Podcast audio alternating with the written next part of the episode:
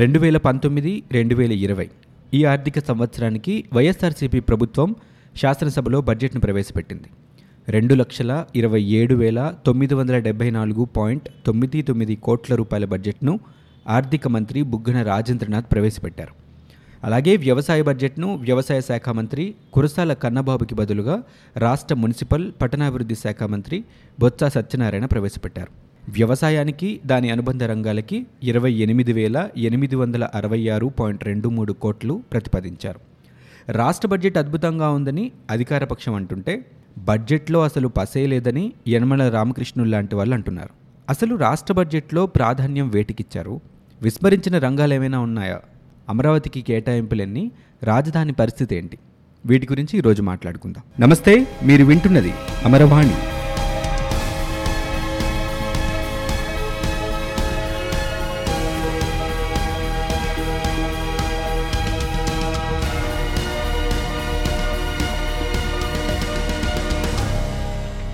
రాజకీయ పార్టీలన్నీ తమ మేనిఫెస్టోల్ని కేవలం ఎన్నికల్లో గెలవడానికి మాత్రమే ఉపయోగిస్తున్నాయని తర్వాత దాన్ని మర్చిపోతున్నాయని కానీ తమకి తమ ప్రభుత్వానికి మేనిఫెస్టోనే పవిత్ర గ్రంథమని ఇచ్చిన మాటకి కట్టుబడి ప్రజా సంక్షేమానికే పెద్దపీట వేస్తున్నామని ప్రకటించారు బుగ్గన రాజేంద్రనాథ్ రెడ్డి.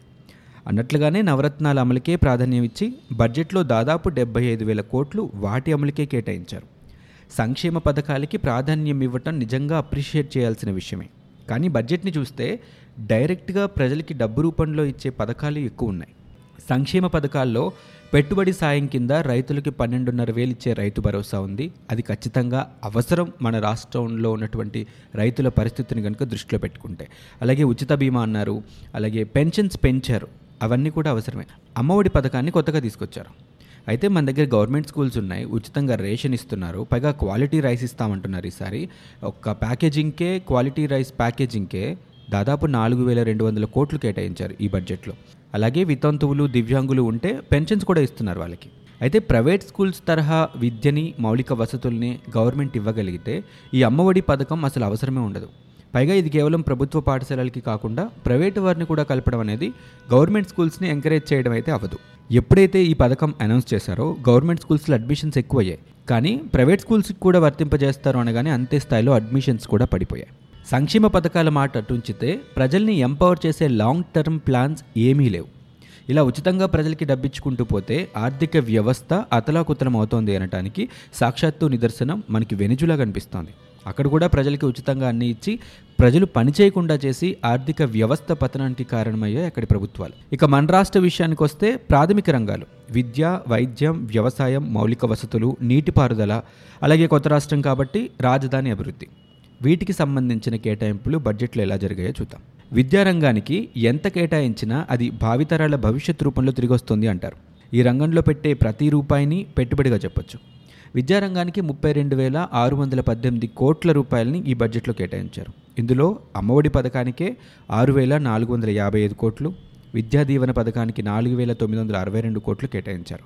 అలాగే స్కూల్స్లో మౌలిక వసతుల కల్పనకి పదిహేను వందల కోట్లు కేటాయించారు. అయితే మన రాష్ట్రంలో దాదాపు నలభై నాలుగు వేల పాఠశాలలు ఉన్నాయి రెండేళ్ళలో ప్రతి పాఠశాల రూపురేఖలు మార్చి ఫొటోస్తో సహా తేడాలు చూపిస్తానని ప్రకటించారు జగన్. మరి పదిహేను వందల కోట్ల రూపాయలతో నలభై నాలుగు వేల పాఠశాలల రూపురేఖలు మార్చడం ఎలా సాధ్యమో చూడాలి. కనీసం సంవత్సరంలో ఒక ఇరవై రెండు వేల స్కూల్స్ని దృష్టిలో ఉంచుకొని కేటాయించినా కూడా సరిపడా నిధులైతే కావు. అయితే యూనివర్సిటీల అభివృద్ధి కోసం అలాగే అరకులో గిరిజన విశ్వవిద్యాలయానికి నిధులు కేటాయించడం నిజంగా హర్షణీయమైనటువంటి విషయం. ఇక వైద్య రంగాన్ని గురించి చూస్తే ప్రజలకి అప్పుల భారం పెరగడానికి వైద్య ఖర్చు కూడా ఒక ప్రధాన కారణంగా చెప్తారు. వెయ్యి రూపాయలకి మించిన వైద్య ఖర్చును ఉచితం చేస్తూ పదకొండు వేల మూడు వందల తొంభై ఎనిమిది పాయింట్ తొమ్మిది మూడు కోట్లను కేటాయించారు ఈ బడ్జెట్లో. ఇందులో కేవలం ఆరోగ్యశ్రీకే పదిహేడు వందల నలభై కోట్లు కేటాయించారు. అయితే ఇతర రాష్ట్రాల్లో కూడా ఆరోగ్యశ్రీ ద్వారా వైద్యం పొందొచ్చు అనే ఫెసిలిటీని కూడా ఈసారి తీసుకొచ్చారు. అలాగే నూట ఎనిమిది నూట నాలుగుని కూడా బలోపేతం చేయడం గుంటూరు జిల్లాలో గురజాలలో మెడికల్ కాలేజ్ని ప్లాన్ చేయడం కూడా చేశారు. అయితే ఆరోగ్యశ్రీని కనుక మనం గమనిస్తే గత ప్రభుత్వంలో ఆరోగ్యశ్రీ కోసం వెయ్యి కోట్లు కేటాయించారు. అయితే ఈసారి ప్రభుత్వం ఆరోగ్యశ్రీలో కొన్ని మార్పులు చేసింది. వెయ్యి రూపాయల కంటే ఎక్కువయ్యే ప్రతి బిల్లుని కూడా ఆరోగ్యశ్రీ కిందకి తీసుకొచ్చి ఉచితంగా వైద్యం అందిస్తామని చెప్పారు. అలాగే పక్క రాష్ట్రాల్లో కూడా వైద్య సేవలు పొందొచ్చు అని చెప్పారు. ఈ నేపథ్యంలో ఈ రెండింటిని కనుక దృష్టిలో పెట్టుకుంటే ఇప్పుడు కేటాయించిన పదిహేడు వందల కోట్ల రూపాయల బడ్జెట్ ఆరోగ్యశ్రీకి సరిపోదు. బడ్జెట్లో ఐదు శాతం వైద్య రంగం మీద పెట్టినా కూడా అది ప్రధానంగా ఆరోగ్యశ్రీ నూట ఎనిమిది నూట నాలుగు వాహనాలు ఆశా వర్కర్ల జీతాలకి పెట్టారు. మౌలిక వసతుల కోసం పదిహేను వందల కోట్లు కేటాయించారు. వైద్యుల కొరత మౌలిక వసతులు మెరుగుపరచడం ప్రైవేట్ ఆసుపత్రుల తరహా వైద్యం మందులు రకరకాల పరికరాలు ఇలాంటి వాటికి కేటాయింపులు చాలీ చాలినట్లుగా ఉన్నాయి ఈ బడ్జెట్లో. ఆరోగ్యశ్రీ అవసరమే ఎందరికో ఉపయోగపడుతుంది. అలాగే ప్రభుత్వ ఆసుపత్రుల్లో అన్ని రకాల వైద్య సేవలు అందుబాటులోకి తీసుకొచ్చే దీర్ఘకాలిక ప్రణాళికలు చేయాల్సిన అవసరం ఈరోజు రాష్ట్ర ప్రభుత్వానికి ఉంది. చిన్న చిన్న జ్వరాలు వ్యాధులకి మాత్రమే ప్రభుత్వ ఆసుపత్రులు కాకుండా అన్ని రకాల సర్జరీలు కూడా అందుబాటులో ఉండే ప్రయత్నం జరగాలి. అరవై శాతానికి పైగా ఆంధ్ర ప్రజలు వ్యవసాయం మీద ఆధారపడి జీవిస్తున్నారు. మనకి ఈ రంగం చాలా ముఖ్యమైనది అయితే ఈ బడ్జెట్లో రైతు సంక్షేమానికి పెద్దపీట వేశారు. నగదు రూపంలో రైతుకి భరోసా ఇచ్చారు తప్ప వ్యవసాయ రంగం మీద ఎక్కువ దృష్టి పెట్టలేదు. ఇరవై ఎనిమిది వేల ఎనిమిది వందల అరవై ఆరు పాయింట్ రెండు మూడు కోట్ల రూపాయల బడ్జెట్లో ఎనిమిది వేల ఏడు వందల యాభై కోట్లు పెట్టుబడి సాయానికి పన్నెండు వేల ఐదు వందల పది కోట్లు వ్యవసాయానికి పదిహేను వందల ముప్పై రెండు కోట్లు ఉద్యాన శాఖకి మూడు వేల రెండు వందల పద్నాలుగు కోట్లు మార్కెటింగ్కి నాలుగు వేల ఐదు వందల ఇరవై ఐదు కోట్లు విద్యుత్కి కేటాయించారు. రైతులకిచ్చిన హామీలన్నీ అమలు చేసే ప్రయత్నం ఇక్కడ కనిపించింది. అయితే వ్యవసాయానికి కావాల్సిన ప్రధాన వనరు నీరు. నీటిని పుష్కలంగా రైతులందరికీ అన్ని చోట్లకి అందించాల్సిన బాధ్యత ప్రభుత్వాందే అలాంటిది ఇరిగేషన్ మీద పదమూడు వేల నూట తొమ్మిది కోట్ల రూపాయలు కేటాయించినా కూడా ఇది గత సంవత్సరంతో పోలిస్తే ఇరవై రెండు శాతం తక్కువ. ఒక పక్క తెలంగాణలో నీటికి నీటి ప్రాజెక్టులకి అత్యంత ప్రాధాన్యం ఇస్తుంటే ఇక్కడ ఎక్కువగా కేటాయించకపోగా గత ఏడాదితో పోల్చితే తగ్గించడం ఆశ్చర్యకరం. ఇక్కడ పోలవరం పల్నాడు వెస్ట్ కెనాల్ లాంటి పెండింగ్ ప్రాజెక్ట్స్ ఉన్నాయి. వాటన్నిటిని పూర్తి చేయాల్సిన అవసరం ఉంది. అలాగే డ్రింకింగ్ వాటర్ మీద కూడా కాన్సన్ట్రేట్ చేయాలి. ఎందుకంటే దక్షిణాది రాష్ట్రాల్లో వాటర్ స్కేసిటీ స్టార్ట్ అయింది. చెన్నై బెస్ట్ ఎగ్జాంపుల్గా చెప్పొచ్చు. గ్రౌండ్ వాటర్ని ఇంప్రూవ్ చేసే ఏర్పాట్ల మీద కూడా ప్రభుత్వం దృష్టి పెట్టాల్సిన అవసరం ఉంది. ఇక మన రాజధాని అమరావతి. రాజధానిని ప్రపంచ స్థాయిలో తీర్చిదిద్దుతామన్నారు. స్మార్ట్ సిటీ చేస్తామని కూడా మాటిచ్చారు. అయితే స్మార్ట్ సిటీ విషయం పక్కన పెడితే అసలు అడ్మినిస్ట్రేటివ్ కన్వీనియన్స్ కోసం కూడా ఒక క్యాపిటల్ కావాలి. రాజధానిలో మౌలిక వసతులు ఖచ్చితంగా మెరుగుపరచాలి. ఇన్వెస్టర్స్ వచ్చేసి తుప్పలు రాళ్ళు ఉన్న చోట్ల పెట్టుబడులు పెట్టరు. అన్ని సౌకర్యాలు ఉండాలి. మౌలిక సదుపాయాల కోసం కేవలం ఐదు వందల కోట్లు కేటాయించడం అనేది రాజధాని మీద జగన్ కాన్సన్ట్రేషన్ ఎంత తక్కువగా ఉంది అనేది అర్థమవుతోంది. ఇంటర్నేషనల్ విమాన సర్వీసులను రద్దు చేయడం అమరావతికి కేటాయింపులను తగ్గించడం లాంటివి చూస్తుంటే క్యాపిటల్ డెవలప్మెంట్ జరిగేలా కనిపించట్లేదు. ఇక ఏపీలో ఉన్న పదమూడు జిల్లాల్లో ఒక్క విశాఖపట్నంలో తప్ప ఎక్కడా కూడా చెప్పుకోదగ్గ ఇండస్ట్రీస్ లేవు. ఆంధ్రప్రదేశ్ కనుక ఇమీడియట్గా డెవలప్ అవ్వాలి అని అంటే మాత్రం పారిశ్రామికీకరణ జరగాలి. అయితే వేగంగా పారిశ్రామికీకరణ జరగాలంటే ప్రత్యేక హోదా బాగా ఉపయోగపడుతుంది. కానీ కేంద్రం ప్రత్యేక హోదా ససేమిరా అంటుంది. అయితే రాష్ట్ర ప్రభుత్వం అయినా ప్రత్యేక దృష్టి పెట్టి బడ్జెట్ కేటాయించాలి. కడపలో స్టీల్ ప్లాంట్కి రెండు వందల యాభై కోట్లు కేటాయించారు. అది కూడా పూర్తి స్థాయిలో సరిపడా నిధులు కావు. రీసెంట్ సెంట్రల్ బడ్జెట్ని కనుక మనం గమనిస్తే అహ్మదాబాద్లో Gujarat international finance tech city అని చెప్పి గిఫ్ట్ సిటీ అహ్మదాబాద్లో ఉంది.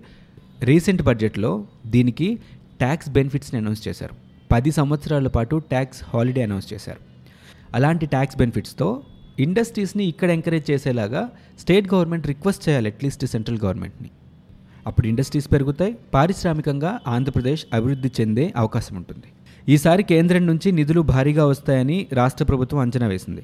కేంద్రం నుంచి అరవై ఒక్క వేల కోట్ల రూపాయలని ఈసారి ఎక్స్పెక్ట్ చేస్తున్నారు. అయితే పోయినసారి కేవలం పంతొమ్మిది వేల నాలుగు వందల యాభై ఏడు కోట్ల రూపాయలు మాత్రమే కేంద్రం ఇచ్చింది. అలాగే మద్యం నుంచి కూడా ఆదాయాన్ని రెండు వేల కోట్ల రూపాయలు ఎక్కువగా అంచనా వేస్తున్నారు. ఇక్కడ ఆశ్చర్యకరమైన విషయం ఏంటంటే మద్యపాన నిషేధం అంటున్నారు మద్యం నుంచి ఎక్కువ ఆదాయాన్ని ఎక్స్పెక్ట్ చేస్తున్నారు. అది ఎలా సాధ్యం? మందు తాగందే ఆదాయం రాదు. అలాగే పన్నుల రూపంలో కూడా ఎక్కువ ఆదాయం ఎక్స్పెక్ట్ చేస్తోంది స్టేట్ గవర్నమెంట్. అయితే కేంద్రం నుంచి సహాయం వచ్చినా కూడా సంక్షేమ పథకాల అమలుకైతే కేటాయించదు.